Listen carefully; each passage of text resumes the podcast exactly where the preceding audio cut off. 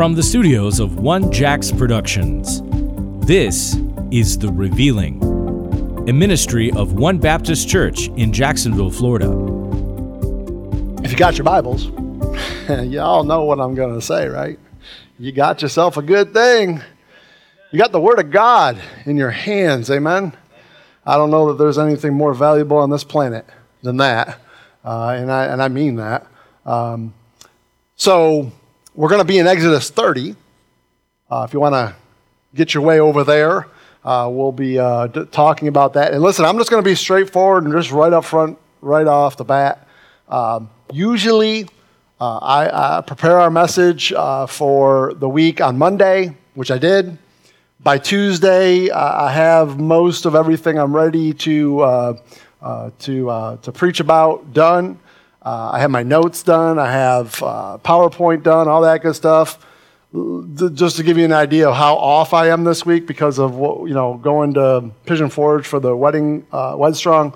I didn't even send the notes to Ray. I thought about that last night at like midnight. I'm like, I didn't even send the notes to Ray, did I? I went back in my emails and I'm like, nope, I didn't. I'm not going to send them now because I know Ray, he'll get up early and go do it.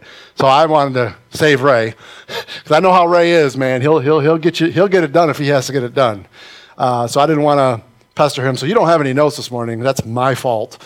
Uh, this week is just off. And usually, you know, Wednesday, Thursday, Friday, Saturday, like I was telling Chris on the way over, I'm like, I probably should have had Robert preach this week. I probably should have. In, in hindsight, um, I just really wanted to make sure we got through the tabernacle uh, part of it, and I just didn't think Robert. No, I'm joking. I just didn't. Honestly, I didn't even think about it. But I really like. Yeah, well, I already know what he does to John. I already heard what he does to John. So he, John gets one thing messed up in a message. He's got to write the whole the whole uh, the whole uh, uh, passage down. I like that. Actually, I'm going to use that. Justin, you ready? Jim, you too, both of you. I'm going to get on you guys. All right, listen. So seriously, honestly, I say this to say, uh, man, I just I don't know why I just don't feel as prepared this morning as I normally am. Uh, so if I say something stupid, just let it go in one ear and out the other and move on. We'll move on. Uh, but I did say something stupid last week that I do want to make uh, a mention of. I said the love of money is the root of all evil. Is that what I said? Or the love of money is, what did I say? Money is the root of all, all evil. I didn't say the love of money. It's the love of mo- money's not evil. It's the love of money is the root of all evil. I, I made a, a boo boo, and uh, I need to correct myself uh, because I am certainly not above God's word. And uh, if I make a boo boo, I got I got I got I got to own up to it. And I made one, so uh, I want y'all to know that. Um, so, Wedstrong, man, tell you that trotter. he gets me every time, man. I just don't get it. Uh, we've been, li- you know, I've been listening to his uh, stuff on on marriage now for five years uh, maybe more than that. Uh, I, I, thought I heard every angle that I could, uh, but man, he just goes to the same passages and starts pulling out new stuff, and you're like, what is going on right now? Uh, but man, uh, listen, here's the thing I'm going to say to you whether you're married or not, listen to what I'm about to say. Marriage is a picture of Christ in the church. Okay? Ephesians 5 is very clear on that. And if you didn't know that, we're getting into that next month. We're getting into Ephesians. You're going to know that. Um, and you're really going to see uh, that fleshed out biblically. But, but I want to say this. So, with that being said, God is the divine architect of marriage. So, if anybody is going to know what a marriage should look like and what the purpose of marriage is and the point of marriage and, and how a marriage is going to work, how marriage is going to fail, uh, I gotta say, I believe God's the one that got that down, down pretty good. Okay, He's the one that created marriage in the first place, and, and He's the one that put the, the purpose behind what marriage is. And I'm not so sure, I'm not so sure many Christians today really understand what a biblical marriage is. I really, I, I'm being serious. And the reason why I say that is because, and not that I'm the I'm not even sure I still get what marriage is supposed to be because every time I go listen to Trotter, he pulls something else that I'm like, man, wow. But here's the thing that I really love about it. Obviously, obviously, there are valuable lessons to learn in my own marriage with my wife. I learned just how short she comes to meeting. I'm, I'm, joke, I'm joking. I learned how short I come to meeting my role of, of, of, of, of, of a husband. Um, but here's the thing now whether you're married or not, do remember what it pictures. And ultimately, that's why God created marriage in the first place, because before the foundation of the world, the Lamb was there. And He already prepared the Lamb.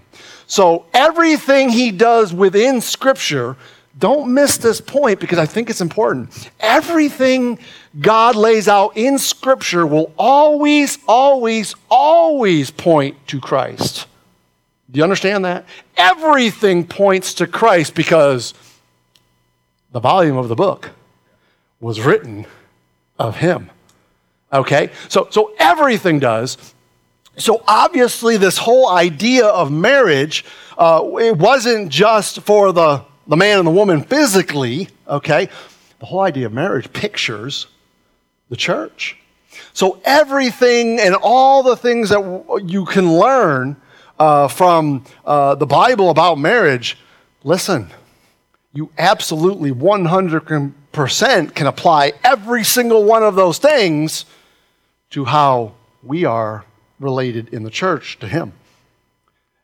And man, I'm telling you, I don't care if you're married or if you're not, the lessons are valuable, very valuable. Uh, to the point, uh, uh, again, I say, I'm just not so sure. And just hear my heart on this. I'm just not so sure. Here in America, we do church right. You see what I'm saying? I'm just not so sure we do, man. I think we got a lot of things messed up. A lot of things. Uh, that doesn't mean that we're quote unquote failing. Uh, but it does mean, listen, if you if you have a problem in your marriage and you don't fix that problem, it eventually is going to flesh itself out, right? It's eventually going to bring us come to the surface and be a problem. Well, you don't think this is the same truth in in, in the church? We have a problem. We ain't fixing it. There's going to be consequences for that. Now, whether those consequences are on this side or on the other side, I, I guess we'll find out. But, um, anyways, uh, man, uh, good time. Good to see all all the guys again, and and all got to hang out with some of our uh, Rochester uh, Rochesterians. Um, man, people I haven't seen in honestly since I left, so eight nine years ago. Um, so that was great. Trying to recruit them to Jacksonville. We'll see how that works out. Um, I think we got a shot at one couple. I think. I think. We'll see. The other ones I think are going to be pagans and stay in North Carolina. But uh, no, I'm just joking. Uh, great, great, great folks, man. Uh, just remember uh, one of one of the uh, one of the couples, uh, his his wife. She sat next to me during our during a lot of our classes in, in, when I was in the institute, and I only mention that because I could just kind of tell that she was on fire for the Lord. You know, you kind of pick up on stuff like that. And uh, man, um, just good time catching up with all those folks. Good time catching up with uh, Billy. Billy decided at about 11:30 at night it would be a good idea if we started singing songs um, in the foyer so that everybody in the whole hotel could stay up all night and listen to us if you were on the first floor. So if you're on the first floor, you got a nice little. Uh, no, it was it was fun. It was fun for sure. One gentleman, uh, man, he can sing loud too. it wasn't just singing; he was singing loud. Uh, it was funny. I was laying I was laying in my bed, um, just trying to take a nap or whatever, and and, and so if you the hotel, what you got to understand is okay. There's like this foyer, right? And on this foyer is where some of the rooms are, and then you go down the stairs, and then there's a uh, a lobby, right? And there's seats all around a fireplace. Well, Billy's sitting in the sitting in the, the lobby having a conversation. I'm in my bed and I could hear everything he's saying. Full out conversation, heard the whole thing. I was like, okay, well, I may as well just go down there and hang out with him because I know everything he's saying. uh, it's a good thing he wasn't talking about me because I would have heard it. Uh, but no, it was a it was a good time. Listen, honestly, I, I, I just want to encourage y'all. I don't care if you're married or not. It's worthy of going. It really is. Uh, we had well over 500 people this year. They did a great job of keeping everybody safe, sanitizing everything, and I get all that. Uh, but they really did a great job of that, uh, and uh, it was a uh, it was a good time for sure. And man, we are gonna get those those folks down here to sing. okay, uh, yeah, they're coming. I'm, I'm, I'm, I'm, I'm gonna get the, I'm gonna get them. I'm gonna have to. The only the only problem is he's from Cleveland. I have a talk with him about that. Uh, anyways, all right. So we've been talking about um, the tabernacle as you can see on the board. And again, uh, I just want to reiterate the reason why we've been talking about it is because we finished the book of Acts, uh, and that brought us to Paul in prison in Rome. And he's going to write uh, some, uh, what they call affectionately, the prison epistles. These are epistles that he wrote while he was in Rome. And the one we're coming to now, the very next book that gets written uh, in the New Testament, is the book of Ephesians. And, you know, man, we're talking about this thing of the church. Uh, man, uh, you know, if we want to understand the church, that's where you go. You go to the book of Ephesians. You don't go back to Acts chapter 2. You're going to get messed up in Acts chapter 2. You go to Ephesians. That's where the mystery is revealed. Uh, and so uh, we're going to spend some time uh, in Ephesians without any question. And, and what, what I mean by that is we're probably really not going to go to any other books after that. And the reason why I say that is because by the time we're done with Ephesians, we'll have gone to all the other books. Because all the other books really kind of build uh, on Ephesians, uh, if you will. Uh, they, their, their blocks are put on the base of the foundation of Ephesians. And so you'll see that once we get there. But so, with that being said, we're going to be in Ephesians for a while. Just so y'all, okay, we're going to probably spend quite, quite some time in Ephesians. Um, but for to get to really understand what it is Paul's saying, to really grab onto um, uh, what uh, the Spirit of God inspired him to write, man, I'm telling you, we got to get this thing of the tabernacle down because he is making mention of it many times you don't even realize it unless you understand the tabernacle. And uh, so I just thought that, man, let's take some time to really look at this tabernacle. Now, we aren't getting into as deep as we could get into this. Uh, I promise you, we could be spending a couple, two, three years just in the tabernacle if we wanted to. Um, we're not doing that, obviously, but I do want to give you enough that when we're in Ephesians and we start jumping around to some other books that Paul and John and Peter and, and those boys there wrote, you're going to go, oh my gosh, I never saw that before. How crazy is that? And then all of a sudden you're going to go, oh, okay, I know exactly what he's talking about now. And then you're going to go, I can't believe how many people done mess this up. And that's what the Bible does. The Bible is the final word. Is it not? It's the authority, it's the final word. I'm not the authority. Okay? The, the, the church down the street is not the authority. The famous pastor on the radio station is not the authority. I didn't write this, God did. And He has the final word. And we just got to get to the place where instead of putting our trust in a person or a church, we put our trust yes, in a person, but that person can only be Him. He is the Word of God. Amen? Okay, so with all that being said, uh, we really got to get this tabernacle thing down because it's going to do us a great good moving into uh, the book of Ephesians for sure, and obviously, like I said, uh, many other New Testament books. So, so we kind of been looking at this thing, and you know, today we come to uh, right before the the veil uh, we come to the altar of incense. And this is kind of a big one. Uh, real, they're all big ones. They, they all are important for their own reasons, obviously, because they all speak of Christ. Okay? Uh, everything in that tabernacle spoke of Christ. It all did. And we've kind of been really hammering uh, uh, all of it for sure um, you know, as you first walk into that tabernacle, you come to that altar of sacrifice. And obviously, there are five different offerings that were done on that uh, altar. Uh, and, and, and I wanted to make sure, and we noted in the book of Leviticus, chapter 1, 2, 3, 4, uh, and 5, uh, note uh, that there are five. There's the burnt offering, there's the fruit offering, there's the peace offering, there's the uh, sin offering, and then, of course, there is the trespass offering. And, and, and as I told you all, listen, every single one of them are important. There's not one above the other. We, we run to the sin offering. That's what I think has happened in, in many uh, uh, churches today. We run to the sin offering, but we forget the other four. And that's, I think that's dangerous ground because all five of them are important. They all work in conjunction with one another.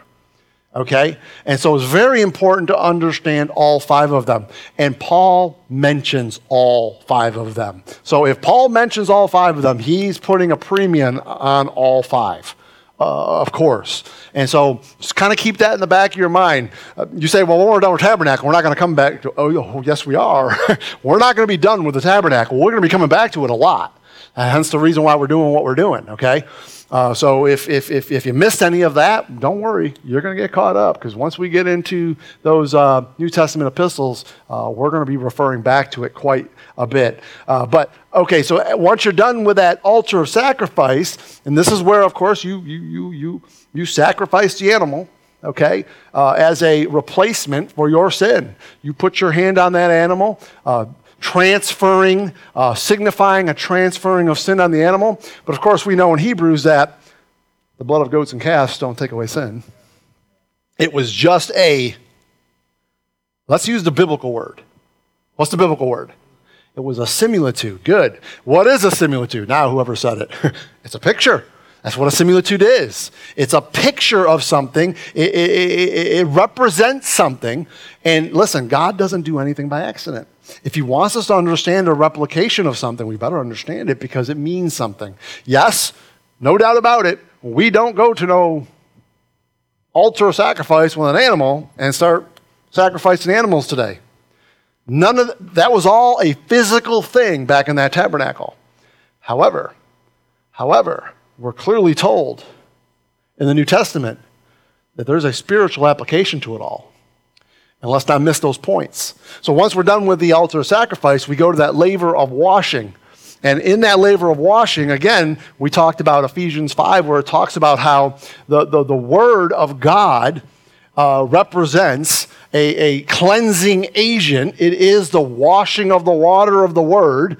It, you need to put your face in the mirror, right? It was a big laver that had water in it. And what do you see when you put your face in the mirror? You.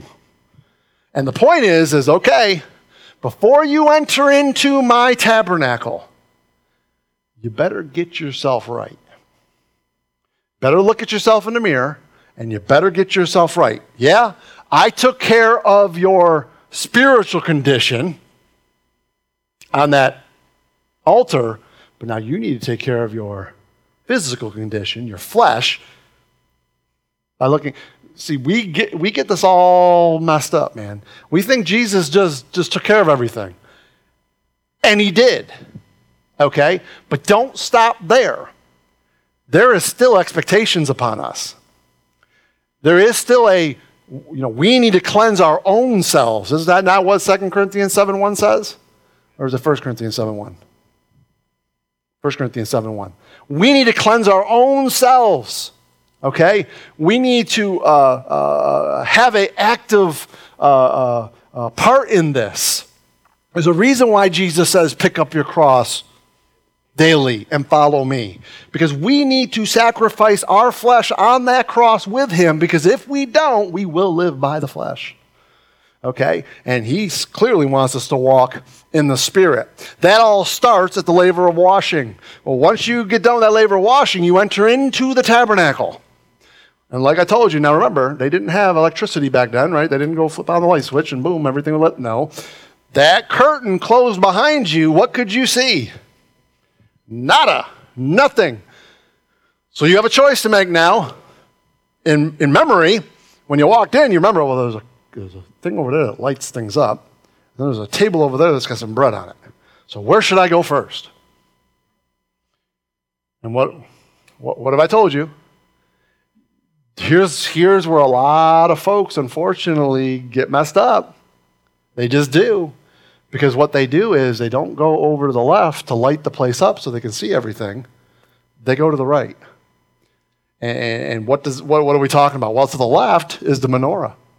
That's where you took the oil, which represents all through the Bible, the anointing of the Holy Ghost, and, and you light, light the path to my feet, right? You light it. He's the vine. We're the branches. We can do nothing without him. We light that menorah. It lights up, and now it illuminates. Hello, Ephesians chapter 1. It illuminates our eyes, except a man be born again, he cannot. Okay? It illuminates us so that we can see everything now that we couldn't see before because when we walked in there, we were in darkness. Who's the one that lights us up? It's the Holy Ghost. That's who lights us up. That's why we need His presence in us, because if His presence isn't in us, guess what we're going to walk by? The flesh, right? Okay, we got this thing lit now. Now we can see everything. What's over on the other side? Where's the next place we're supposed to go to? The table of showbread. And it's ordered in such a way that there were six pieces of bread on top of each other, side by side. And you go, well, what's that? And, and yes, the answer to this question is yes, yes, and yes. Does it represent the 12 tribes of Israel? Yes. Does it represent the 12 apostles? Yes. Does it represent the Word of God? Yes. How many books are in your Bible? It's almost like God was saying, hey, there's 66 of them. There they are, right there. See, 66. Don't add to my word, don't take to my word. Okay? And, and he lay, and obviously we're, we're, we're, told how the bread represents the word of God many times in our, in our uh, uh, Bible. And what I told us and, and, and, and, and, what we need to listen to is, again, go back to that picture now when we first walk in. It's dark. Unfortunately, what many people do is they head over to the table of showbread, the Word of God, without ever getting lit up by the Holy Ghost. And you know what's going to happen then? Well, you're going to start interpreting the Bible where you think it says. You're going to start saying, that, and I'm telling you, man, that's where we are today as a church. We got a lot of stuff getting taught at pulpits that just is not the Word of God. It, it, it is, but it's wrongly divided, wrongly interpreted, wrongly placed, and there's a whole lot of people done messed up because of it. And I'm gonna, I'm going to say, with authority by the God, by the, by the word of God, I'm gonna say this. They went to that table of showbread before they ever went to light that menorah. You better get lit up by the Holy Spirit before you come to. I mean, I'm preaching 1 Corinthians 2 right now. You got to go to the menorah. You got to get lit up first by the Holy Ghost because He's the one, John 16, that's going to teach us and bring to remembrance all things. You walk over here, first of all, you're still in the what? Nothing's been lit up. You're still walking in darkness. And so, what do you think is going to come out of the other side? All right. We got all that now. Okay? Let's, let's head to the, uh, the, the altar of incense. Now, listen.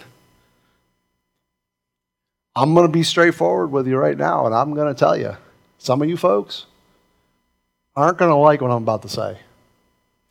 It ain't going to ring very well to you. You're going to kind of question even what I'm going to say.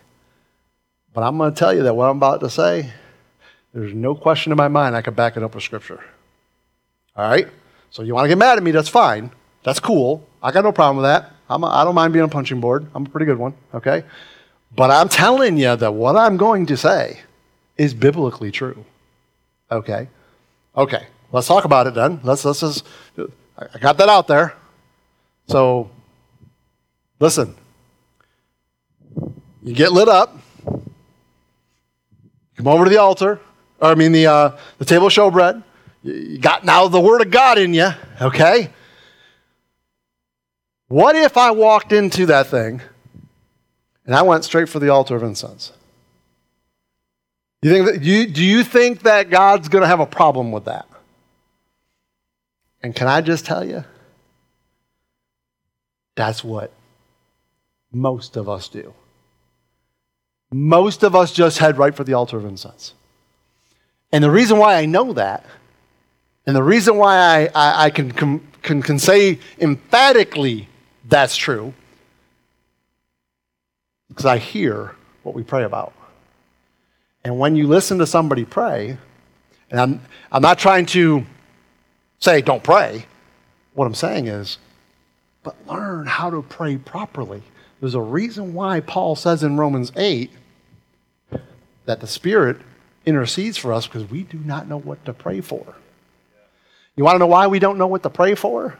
Because we don't have God's word in us. We don't know what his will is. And so, therefore, what we are praying for is for me. It's all about me. What the lighting of the menorah and what the table of showbread and what the altar of sacrifice and what the washing of the, uh, of the laver should have told you is by the time you got to that altar of incense, because remember, you get to that altar of incense, there's a big. There, see it? Imagine, I can't walk in front of the speaker. Imagine a table right here, okay? Here's your veil.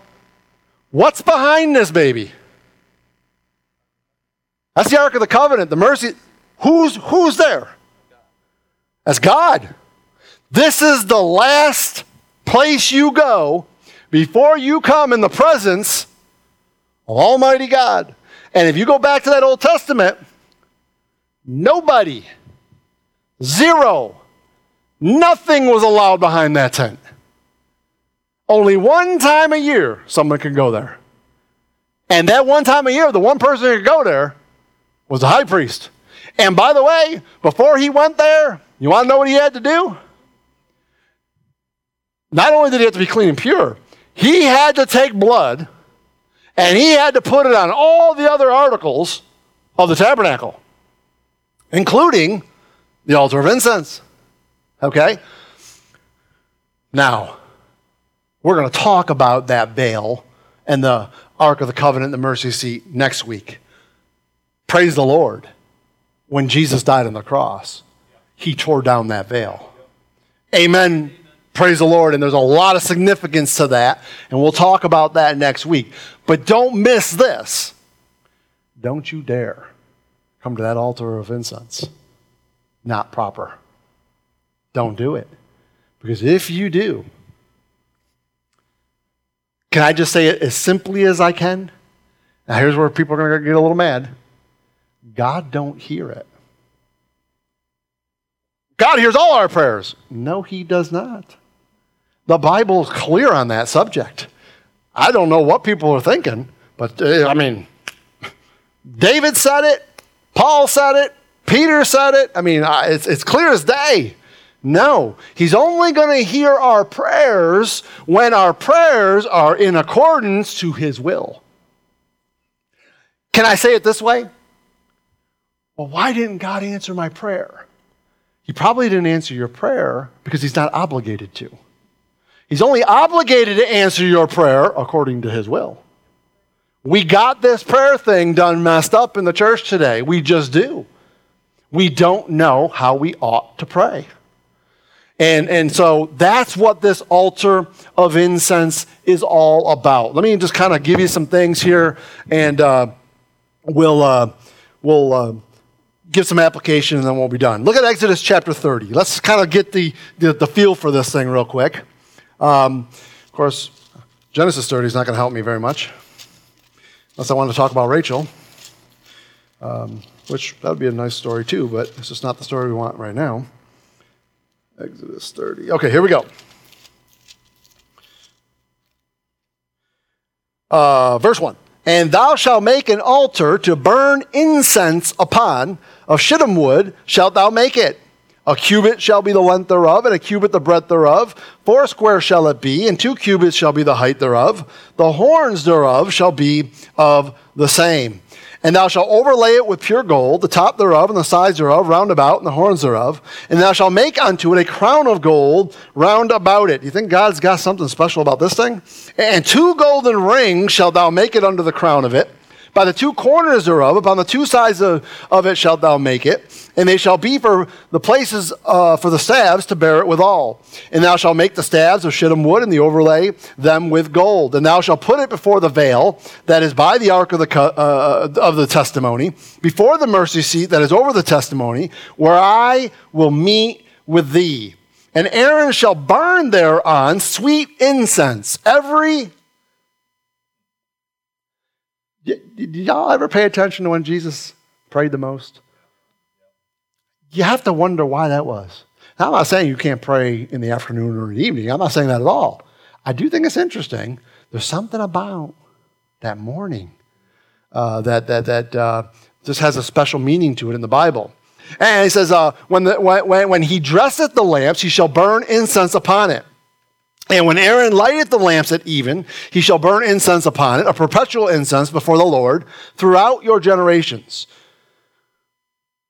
Man, if I had a pen, I'd underline what he says right here.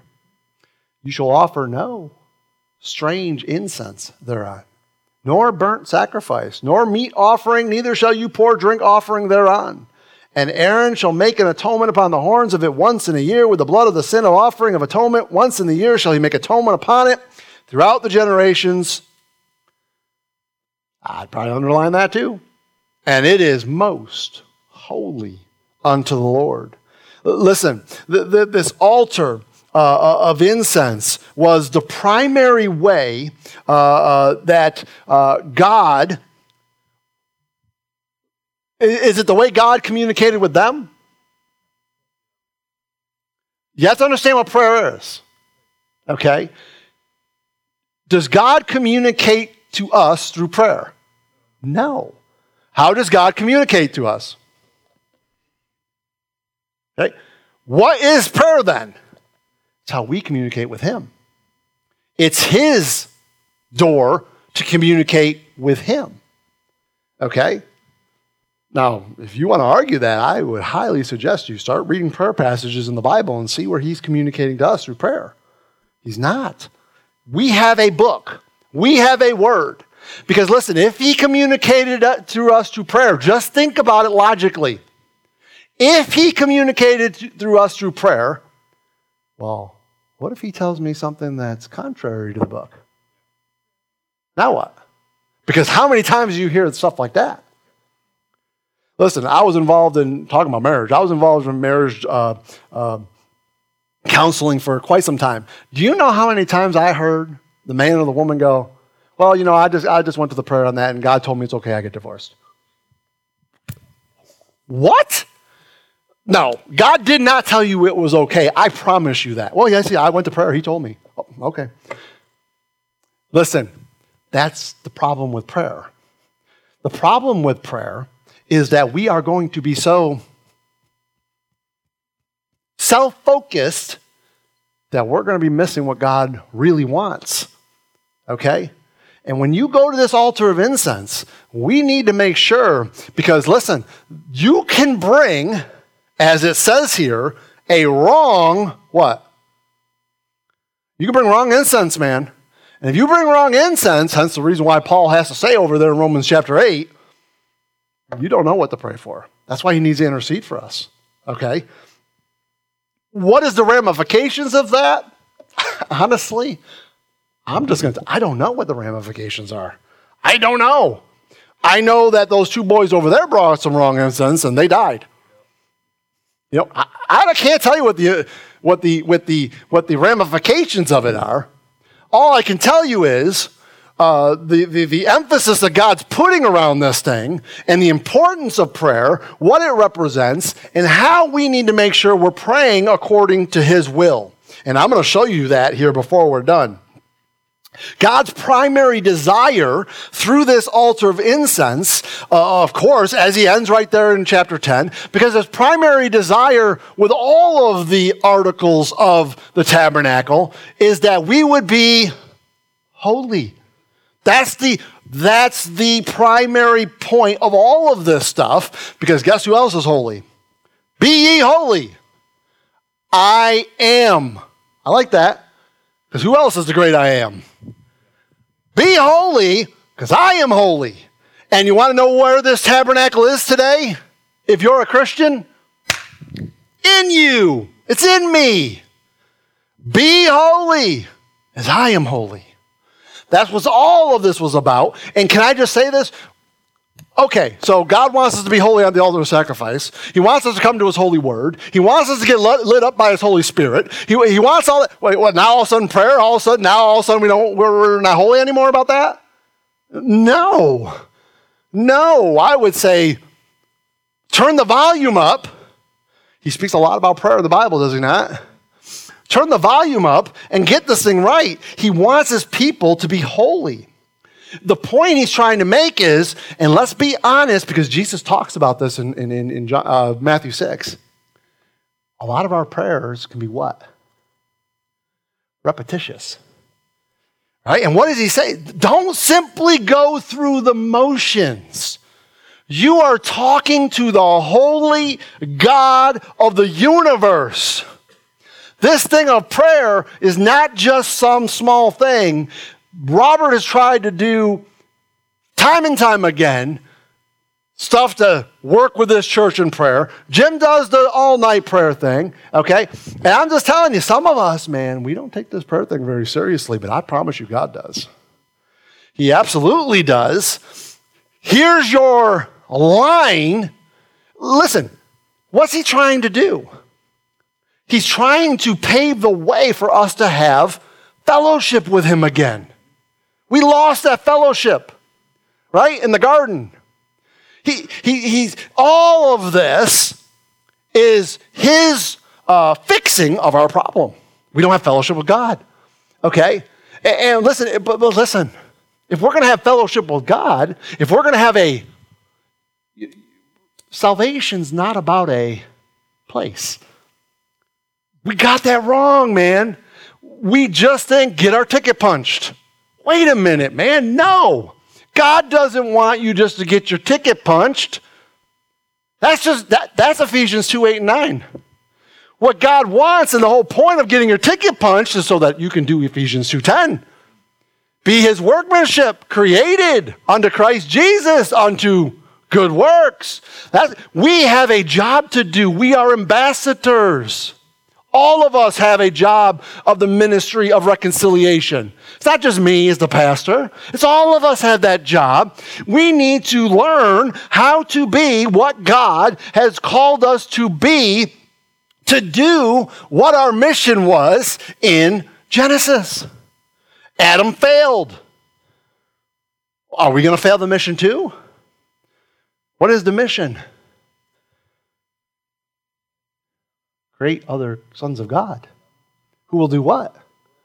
Build themselves up to go create other sons of God. Because that's how God gets his, because that's the purpose of the church. That's it. We got this all messed up. We think the purpose of the church is us. And so you want to know what happens? In our prayers? It's subtle, man. It's subtle, but we make them about us. And I want to I want to show you some things here. Check out Isaiah 113. I'm pretty sure I got it on the board. Right? There we go. Look. Look what God says here. Bring no more vain oblations. Incense is an abomination unto me. The new moons and Sabbaths, the calling of assemblies.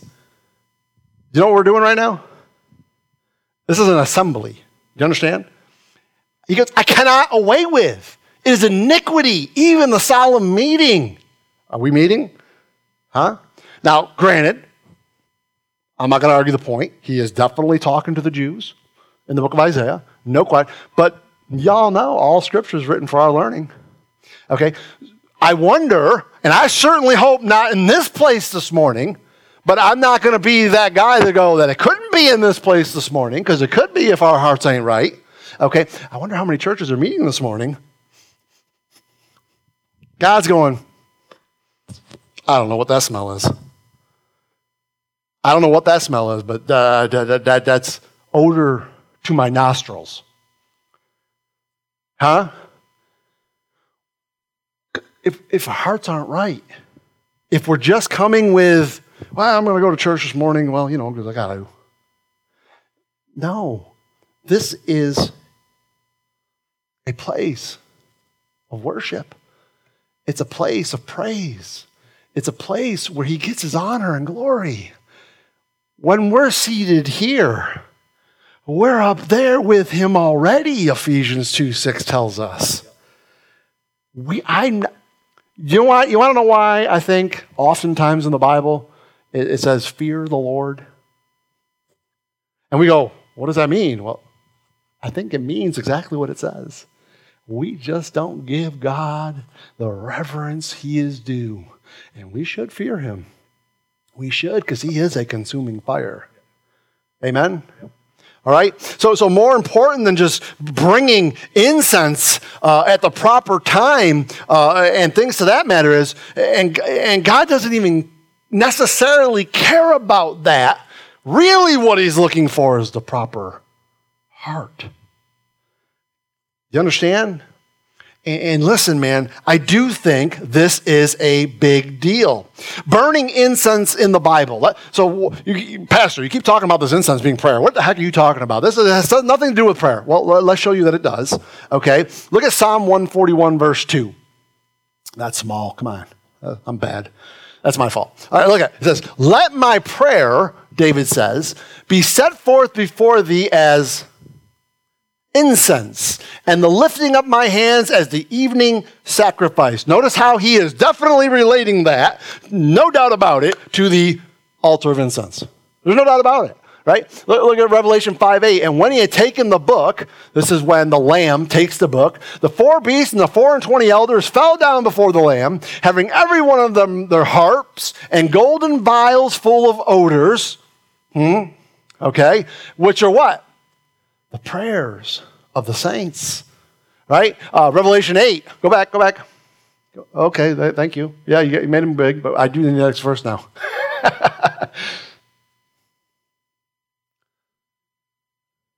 and all the people said, Amen? No? Okay. I need the next verse, Aaron. What did Aaron tried to Aaron was trying to help me out. I appreciate him. Is it eh, what is it? Revelation 8, 3 and 4, I think? Where he talks about is on the board? Okay, there we go. And another angel came and stood at the altar having a golden censer. And we just read about that golden censer over there in uh, Exodus, right? And he says, And there was given unto him much incense, that he should offer it with the prayers of all saints upon the golden altar, which was before the throne. I mean, if he's not talking about the altar of incense, I don't know what he's talking about. That's what he's talking about. And the smoke of the incense, which came with the prayers of the saints, ascended up before God out of angel's hand. So, listen, this altar of incense, that incense that's burning, is the prayer of the saints. That's what it is, okay? And so obviously, there is some very important uh, uh, uh, uh, points to be made. By the way, I just read you Revelation 5 and Revelation 8, which done hasn't happened yet, okay? Which means this tabernacle, this temple, is in heaven right now. Because remember, when Moses came down off that mount, he was supposed to build the tabernacle according to the pattern, which I showed you in the mount. What was the pattern? The pattern of what was in heaven. It was a it was a physical representation of something in heaven. And right now, you want to know where the Lord Jesus is sitting?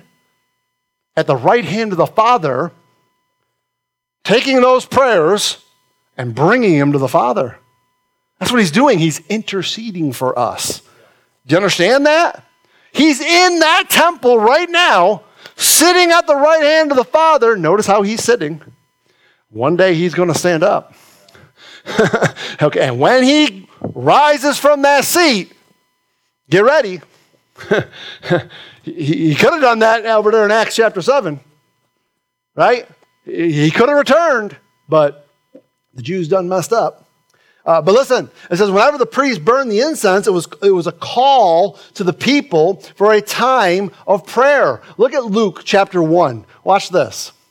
And it came to pass that while he, this is talking about Zechariah, executed the priest's office before God in the order of his course, according to the custom of the priest's office, his lot was to burn incense when he went into the temple of the Lord. Now watch, and the whole multitude of the people were praying without at the time of incense. Listen, there is definitely, without a doubt, no questions asked, a personal prayer time that we should all have. But there is definitely, without a doubt, no questions asked, a corporate prayer time. You understand? The, God just doesn't look at this like, oh man, cool. Those guys are doing good. God takes this stuff seriously. He uses prayer to kind of, it's kind of his. Now, listen, he doesn't need to judge you on your heart condition. He already knows your heart condition. It's how you know your heart condition. It's just like money, right? God doesn't need your money. You think he needs your money? You, you think he you think he's sitting up there going, oh man, Frank didn't give me any money today. What am I gonna do? I don't know how I'm gonna No. He don't need our money. Okay? But he does use money as a measuring stick for our heart. Okay? Does the money have you? Or do you know where that money came from? Does that make sense?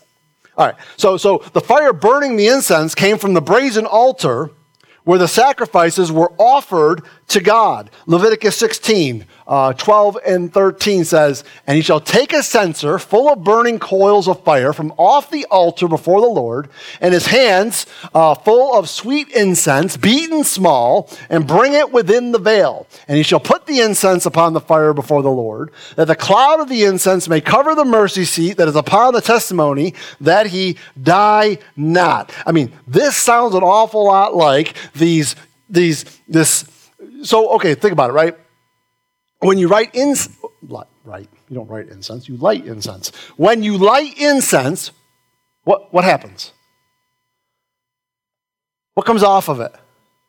Some smoke. What else? Especially if it's a, most times you can smell it, right? Okay, it's an odor. It gives off an odor of some sort. Look where the priest is supposed to bring it to the mercy seat. I do think that's interesting that he specifically says the mercy seat. Not the ark, the mercy seat. Why? Because who sits on the mercy seat? Huh? That's who you're bringing it to. Number 1646 says this. And Moses said unto Aaron, Take a censer and put fire therein from off the altar, put on incense, and go quickly unto the congregation, and make atonement for them, for there is wrath gone out from the Lord. The plague is begun. Wow. God's got something. God's got something about this altar of incense that he's pretty serious about, and it's a place to go to for time of need. Does that make sense?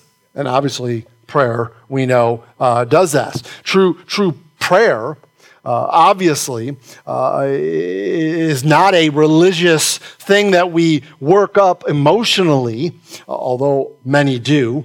Uh, rather, uh, listen. What true prayer will accomplish. Why did he do that? What happened right after this event? God stayed the wrath. So, so what happens is uh, true prayer. Can I, can I tell you this? That's where we find our blessings in God. That's what true prayer will do, according to his will, not according to what we want. And, and that's probably the biggest uh, uh, thing there. Uh, 1 Timothy 2 1. 1 Timothy 2 1 says, I exhort, therefore, now look what Paul says here, that first of all, supplications, prayers, intercessions, and giving of thanks be made for all men. Uh, he goes on to say, Be careful for nothing, but in how many things? Everything by prayer and supplication with, by the way, that's one of the wills of God to be thankful in all things, right?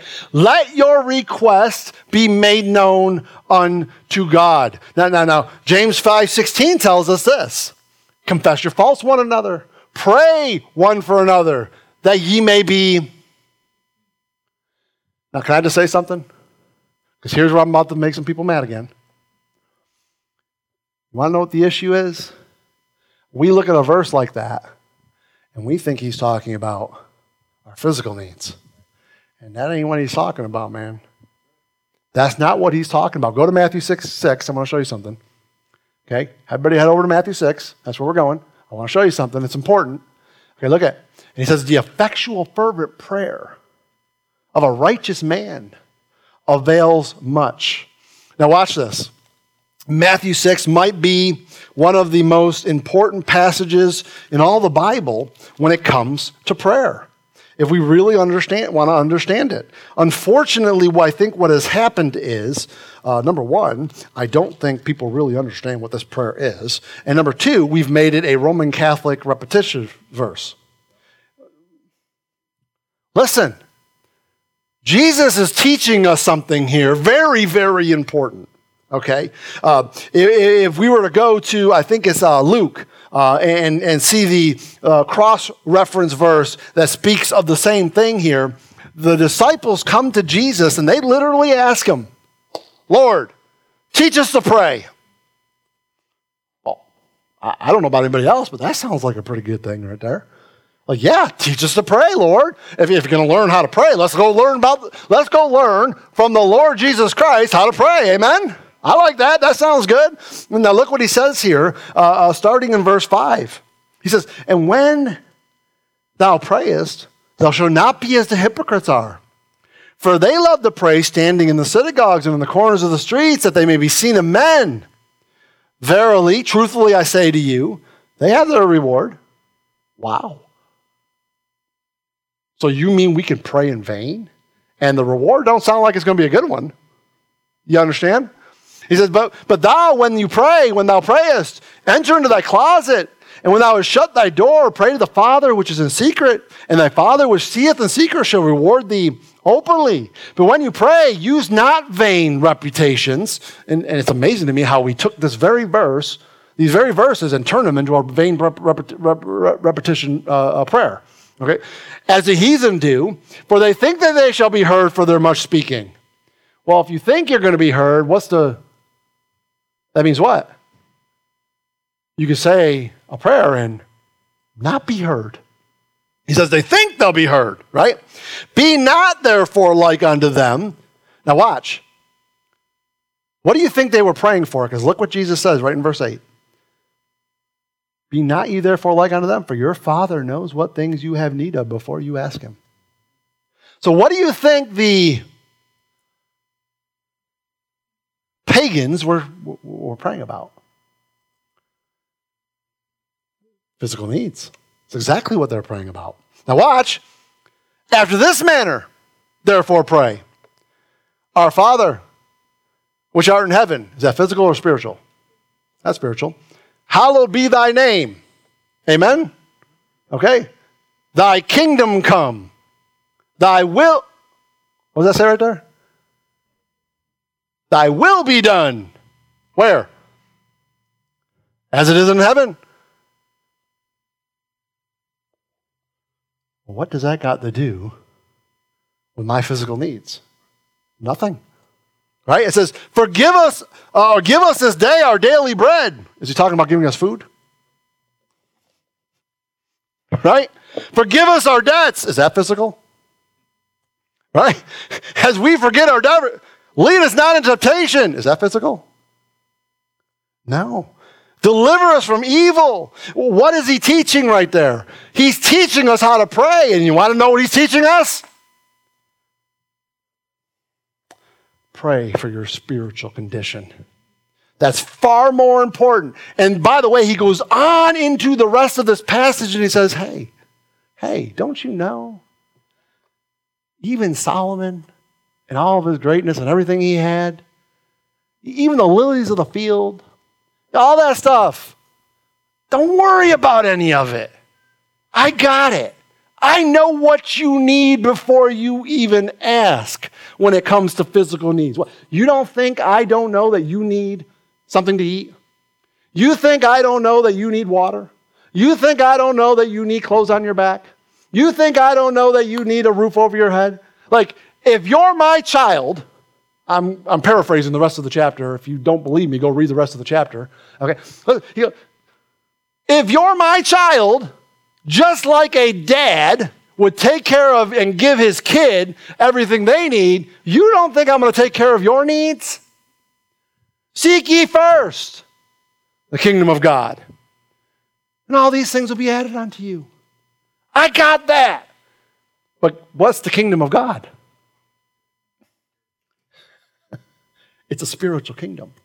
And what Jesus is teaching us is hey, now, you go, well, so what are you saying? What I'm saying is, now go read all of Paul's prayers.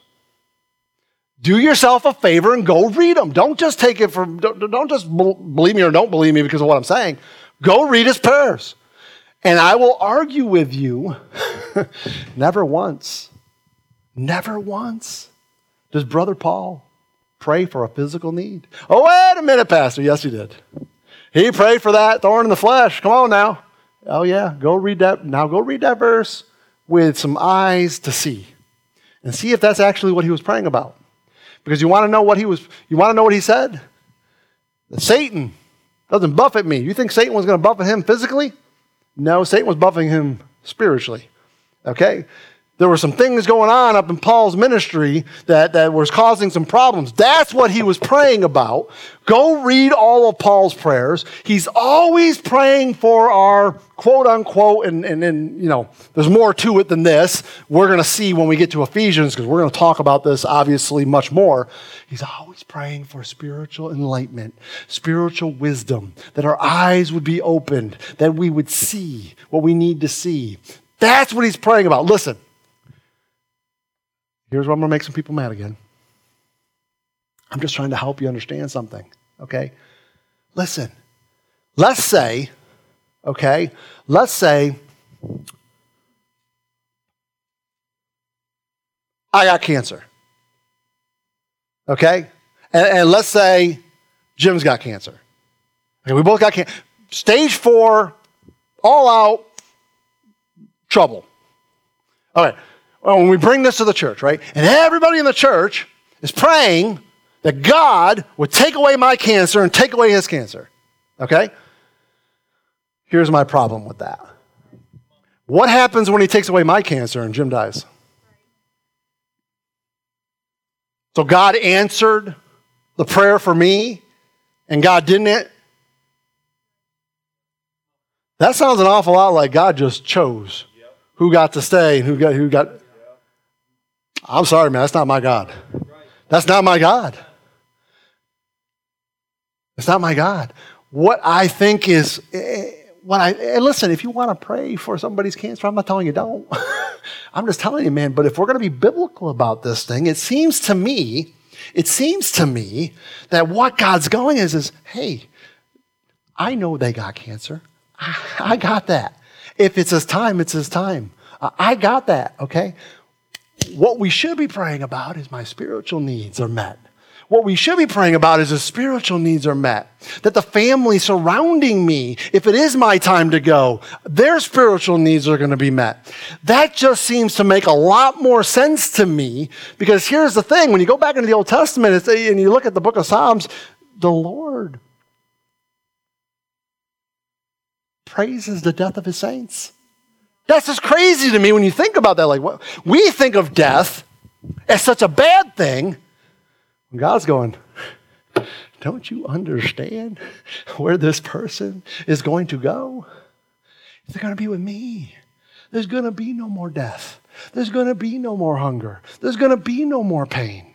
And you go, okay, Pastor, I hear what you're saying here. I don't know if I totally buy that, but okay, watch. Let me show you some verses here and we can close it up. James chapter 4. James chapter 4. Why don't you guys turn there? Because I think there's some important principles here. And although it will be on the board, I think I want you to actually see it.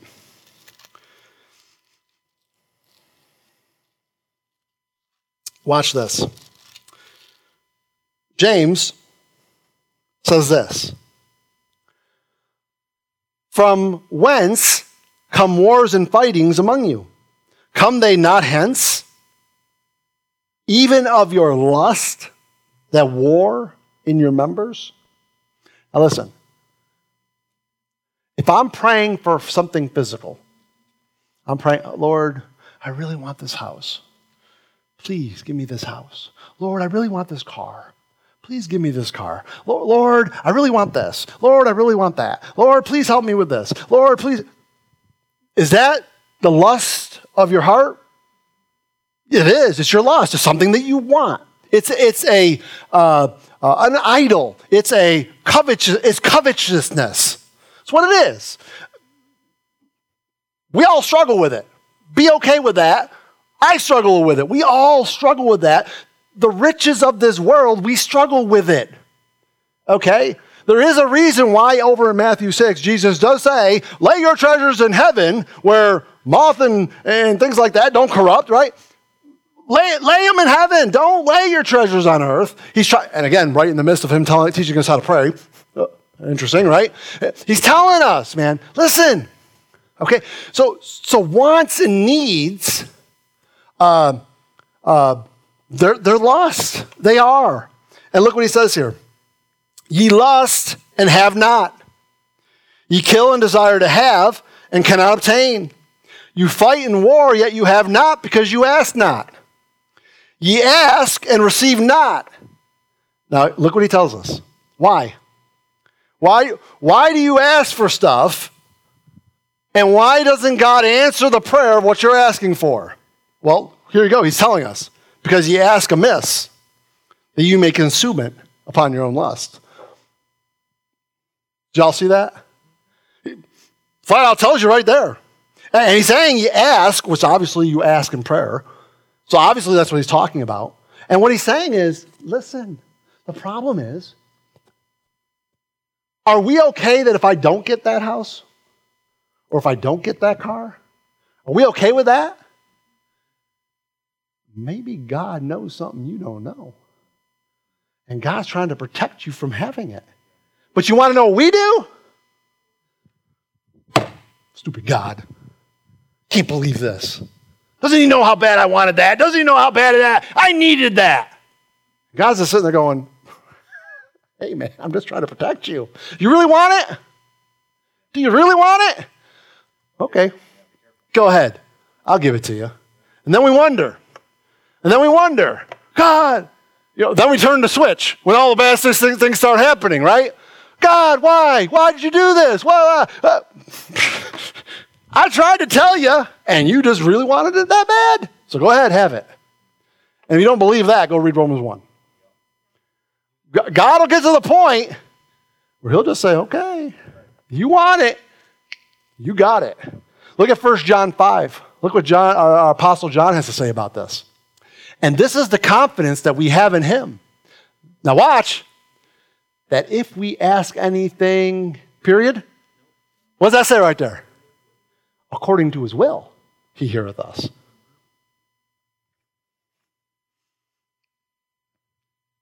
I mean, if I had a mic right now, which I do, but I can't, I would just drop the mic right now and let's just go home. There you go. I mean, it, he flat out says it right there. If Ye ask anything according to his will, he heareth us. And if we know that he hears us, whatsoever we ask, we know that we have the petitions that we desired of him. Can I say this? If we have to ask according to his will, how many of you know what the will of God is? There's seven of them in the Bible. Do you know? Because if you're not praying according to his will, are you asking according to his will? That's not a hammer. That's not a you bunch of pagans. That's not the, uh, I'm just asking the question, man. I'm trying to, I'm trying to help us see something here. This altar of incense is an important piece of this puzzle in the tabernacle. I don't know that James and John could say it any more obvious to us. Don't pray for lustful things, pray according to his will and he will answer. He's not obligated to answer a prayer that's not according to his will. Does that make sense? I mean, it makes sense to me. I don't know that it made sense to me 10 years ago. I, I honestly, I, if I was sitting where you're sitting right now and I was listening to this for the first time, I go, this dude's nuts. But the more I read the Bible and the more I get into it, the more I go, oh, yeah, I guess that's exactly what he's talking about here, man. I had this thing wrong. I've been praying. Praise the Lord. Thank God for Romans 8. okay, doesn't mean like I'm, I'm, I'm, I'm, I'm, some bad dude damned for hell now because I wasn't praying right. I had an interceder for me that was praying for me when I didn't know what to pray for. Okay, but I would say this, but hey, man, now that we're starting to get it, what, what, you gonna stay over there? Come on, man. Let's get on board with God. Let's get on board with Him and start asking things according to His will. Huh? Thy kingdom come, thy will be done here as it is. That's what we should be praying about His will to be done. And He is obligated to answer that. Lord, I know it's your will that all men be saved. Huh? Is that true? Yes, it is. I'll show you. Uh, there's a verse. Okay? I know. And, and my neighbor is not saved. They need to be. Lord, would you prick their heart? Lord, would you help me to help them? Lord, would you open the door? Lord, if you've never prayed for somebody's eternal situation, I promise you that's according to his will. And here's the crazy part He'll open the door. He didn't promise, and he never will promise that that person will get saved because that's a choice. And that person is going to have to make that choice. But he will open that door. And the question is don't just pray about it. When the door opens, are you going to be ready to answer? Because he will answer that prayer. He's obligated to. And if he doesn't, then he lied. And God doesn't lie. You understand? Knowing what the will of the Lord is makes a big difference in our prayer life. It really does. Look at Psalm 66, 18 and 19. Look what uh, David says about this. Says, if I regard iniquity in my heart, what does that say? The Lord will not hear me. But verily, God hath heard me. He hath attended to the voice of my prayer. And if you continue to read in that passage, you'll notice that it was because David was praying according to his will. Go read it, man.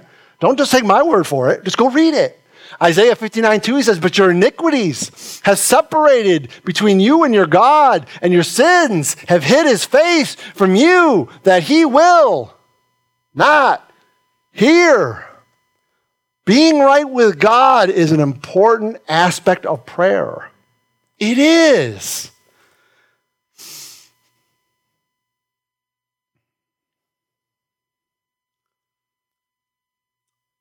Uh, I didn't make any notes. What's 1 Timothy 2 8? Do I got that up there? Uh, yeah. I will therefore that men pray everywhere, lifting up holy hands, without wrath and doubting. In other words, what you, yeah, I know why I wanted this verse. Do you know what he's saying here? He's saying, listen, if you pray about something and God doesn't answer it, are you going to get angry at him about it? Huh? And better yet, do you doubt him? Do you doubt him? You receive not because you ask not. Ask according to his will, and there ain't going to be nothing to be angry about, nothing to doubt, because he will answer it. He will. But we have to know what his will is. We have to know what his purpose is. It's all about his kingdom coming. That's what it's about, man. This whole thing is about, and what happens when his kingdom comes? He sits on his throne where he gets his. That's what it's all about. Could you imagine if we were a church that prayed like that? That we just wanted God to get his glory, that we weren't worried about what we wanted. We weren't worried about I, me, myself, me, myself, and I. Wasn't that a song? We weren't worried about those things, man. We were more worried about God getting his glory. What, what kind of church would we be in the world today if that's what we were worried about?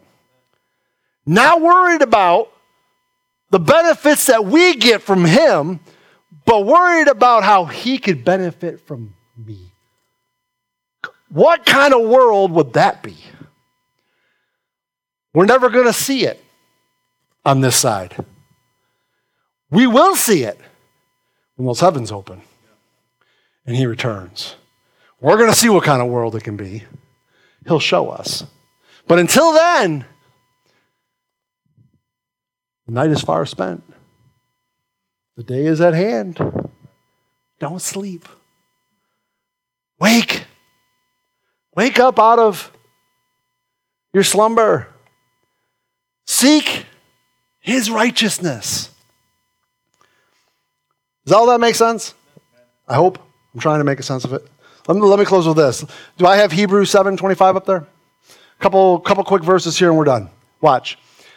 Wherefore he is able also to save them to the uttermost that come unto God by him, seeing he ever liveth to make intercession for them. That is what he is our advocate. He is making intercessions for us. But can I just say this? He does not make intercessions for the lost. And he does not make intercessions for those that are not coming to him with a right heart. He's not obligated to. And then what happens is, as, as Timothy said, or Paul said to Timothy, right? What happens is we get angry at him and we start to doubt him. But he's not ob- but he's not obligated to do those things. Do you understand? And whatever happened, whatever happened to Him putting a hedge of protection around us. Sometimes we want things so bad, that just is not good for us. God knows we have a problem with that. You know what I'm saying? Each one of us has different things we have problems with. I don't know what your problem is, right? But I have a problem with football. I love football, man. I love my stupid Cowboys who can't win a game. Okay, we got a dumb owner that doesn't know what he's doing. Okay, we haven't won a game, we haven't won anything meaningful since 1995. I was like, quiet down. It's because you're young. Listen, I love my Cowboys, man. Okay, I. Through the years, I think you would ask my wife, my, my love for the Cowboys has waned a lot. Now, maybe it's because they lose, I don't know. But, but you know, Sometimes God just doesn't give us stuff because He knows that's just got kind of got us. You know what I'm saying? And God's got to kind of like, hey, hey, you, you, be careful of that one there, man. You know? Uh, look, look, look what John says. My little children, these things write unto you that ye sin not. And if any man sin, we have an advocate with the Father, Jesus Christ, the righteous. Watch what Jesus. Now, I don't think Matthew 6 is the Lord's Prayer. What? I don't think Matthew 6 is the Lord prayer. I think Matthew 6 is where the Lord is teaching us how to pray. I think John 17 is the Lord's prayer. Okay? And so I just want to show you a couple things in John 17 real quick. Uh, look at what he says here in uh, John 17, verse 9. It says, Now this is Jesus talking about his disciples. And by the way, if you read the whole passage, he isn't just talking about his disciples, he's talking about us. He, he fast forwards the whole thing. He goes, I pray for them. I pray not. Y'all see that? Because the things of the world are what? John tells us. lust of the eyes, lust of the flesh, pride of life. Okay? He says, I pray not for the world, but for them which thou hast given me, for they are thine and all mine are thine, and thine are mine, and I am glorified in them. He's not praying for us for physical things that we. Name it and claim it. Hey man, you pray for you you you pray righteously for money, God will bring it to you. Really? Where I just don't know where that verse is because I have not found it. It's amazing what goes on in many churches today, man. It's crazy. Now, What is God looking for? That I would be glorified in you. And that's what Jesus is praying for. That you would present your bodies a living sacrifice, holy and acceptable to Him, so that His glory would be seen in and through you. Could you imagine if we prayed like that? I pray not that thou should take them out of the world, but that thou should keep them from the evil. This is what Jesus prayed for us. This is what he wants from us. Luke 22 uh, says this, right? And the Lord said, Simon, Simon, behold, Satan hath desired to have you, that he may sift you as wheat. Cheyenne, Cheyenne, Sarah, Sarah. Hey, Satan has desired, Robert, to sift you. And look what Jesus says. But I have prayed for thee that, they faith, that thy faith fails not.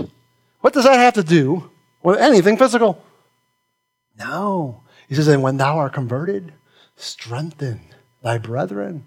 Hey, when Satan doesn't sift you, learn from it and go strengthen your brethren with it. Sounds to me like Jesus is concerned with something way more different than we're concerned with. Just sounds to me like it. And I, am just picking a few here. I'm, I'm asking you, man, I'm begging you. As Paul would say, I'm beseeching you. Go read for yourself. Find the prayers where Jesus has prayer for people. Find where Paul's praying for people and start reading what they're praying about. We can learn a lot from that, man. We really could. Finally, uh, I've made mention of this verse quite a few times, but I'll just make mention to it one more time and kind of give it to you. Romans 8. Look, look. Likewise, the Spirit also helps our infirmities for we know not what we should pray for as we ought. Listen, if we know what we're supposed to be praying for, then why the heck would the Holy Spirit of God inspire Paul to write that? Because obviously something's not right, and God knows it. God knows where our prayers are going to. He told it. Remember what, what Jesus said in Matthew 6? As the, the pagans do. They pray for repetition, and they pray for what? God knows that's what we're going to do, right? He says, but the Spirit makes intercession for us with groanings which cannot be uttered. And he that searcheth the hearts knoweth what is the mind of the Spirit because he maketh intercessions for the saints. Well, that's it right there. According to the will of God. That's what we should be praying about things that are according to His will, that His will be done. I know that's a tough one. I get it, man. I know. We are so troll Owenish. I love me some me. You know, I get it. I know. I'm one of you. okay? I catch myself doing it sometimes, even still.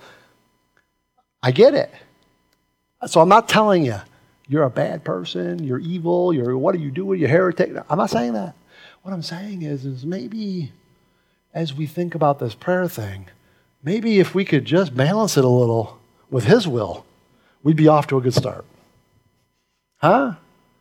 Just maybe if we just did that, it'd be a good start. I think a lot of our problems today, man, is, is without a question. And we all know this. We've been around this church long enough. And listen, man, as easy as it is to point the finger out there, because that's easy to do, because that, that, that means we don't have to look at ourselves. But we better take a look at ourselves. We better pull the beam out of our own eyes first. As easy as it is, we're Laodicean. Okay? We are all about me. It's all about what I want, how I want it, the way I want it. In America today, man, our opinions are, are it.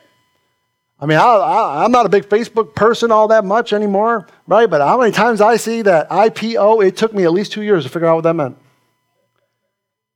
I didn't even know what IPO meant. I'm like, what does IPO mean? I don't even know what that means. In my opinion.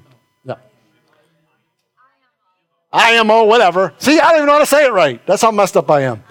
But I didn't even know what it meant. I'm like, I don't even know what this means. Um, it took me a long time to figure out what LOL meant. I'm like, LOL, what the heck is LOL? I don't even know what that means. It took me, lol. That's what I thought. I was like, what is that? but listen, our opinions, there's times and places where our opinions matter. Like if I said, hey, Danny, what do you think of Robert's shirt here? Uh, it's pink. And what do you think? Uh, it's mesmerizing. See, now his opinion matters. Okay, but but but but but but but when it comes to God's word, our opinions don't matter. it doesn't matter what we think. It only matters what he says. Okay? And when it comes to this thing of prayer, this is a tough one, man. I get it. I understand. I'm just saying, though, man, look, I'm, I'm trying to show you some verses here to at least get you thinking.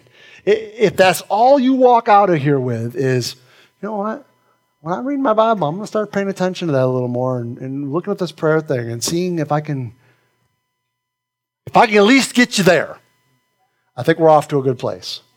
Because prayer is important. It is. I know we don't take it as, as seriously as we, we're supposed to. And can I say this? Men, I'm speaking to you now. We stink at a lot of things. Do you understand what I'm saying?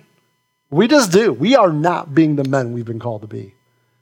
And I promise you, prayer is one of those, one of those areas where we're not. We're not. We're just not. We're not leading the way we're supposed to be leading. I don't know what's going on with all you men on our Saturday outreaches, but I'm just telling you, man, if you don't do it, what makes you think our women are going to do it? We got to step up the game here. We have to step up the game. This stuff's important. Prayer is important. I praise the Lord for every single one of you that come to our prayer night. Okay? And I praise every single one of you that, that, that, go out to outreach. And I praise every one of you that are involved in our one touch. But we don't do things just because we got nothing better to do. We're doing them according to what? His will. I promise you, everything we do in this church is according to His will. That's why we're doing them. I think me and Robert are pretty serious about that. We aren't going to do something just to do it. No, we're going to do it according to His will. And if it's according to His will, can I just offer you a suggestion as your pastor? That might be something you want to jump on board with. Just might be. Because the day of judgment is coming. And we are going to be held accountable for this stuff. I know we don't want to think that, but it's going to happen. That, all of it, is in you. You don't think God's going to hold you accountable for that? Because that is who? That's Jesus. That's Him. And He's in you. All right, good? I gotta go home and watch my Cowboys lose. Who's the Jaguars playing today? That's irrelevant too. What happened to the Gators last night, man? How did we lose that? That's ridiculous. Yeah, that's that's aggravating. It is. We're even playing the Bengals. See, they should have been praying according to God's will. All right. Father, we come before you, Lord. We just want to thank you for this day. Thank you, Lord, for your word. Lord, I admit to you there's so many things I fall short on. Lord, I am thankful and I am grateful that you're right there to pick me back up. And I am thankful, Lord, that you are interceding for me because Lord knows I need a lot of intercession. Lord, but I also know that I can't just stay there. I have to want to desire to be more like you. So, Lord, uh, help me. Help me to get that burning fire inside of me. Help me to be uh, what it is you have called me to be. Lord, let me not just stay in the wilderness. Uh, help me to take one step forward so that I can start moving closer to you. Thank you for your word. Thank you for providing us the blueprints that we can follow uh, if we truly do desire to be more like you. Lord, I thank you for this church.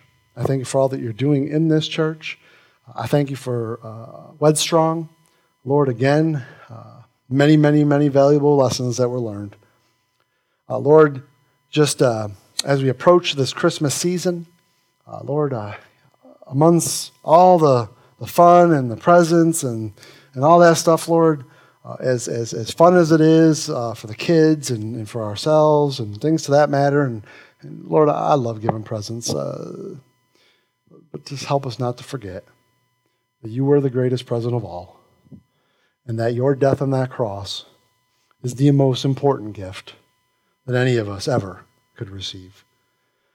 Thank you for the blood that was shed. Thank you for dying the death I deserved. Lord, just give me the heart to love you like I should.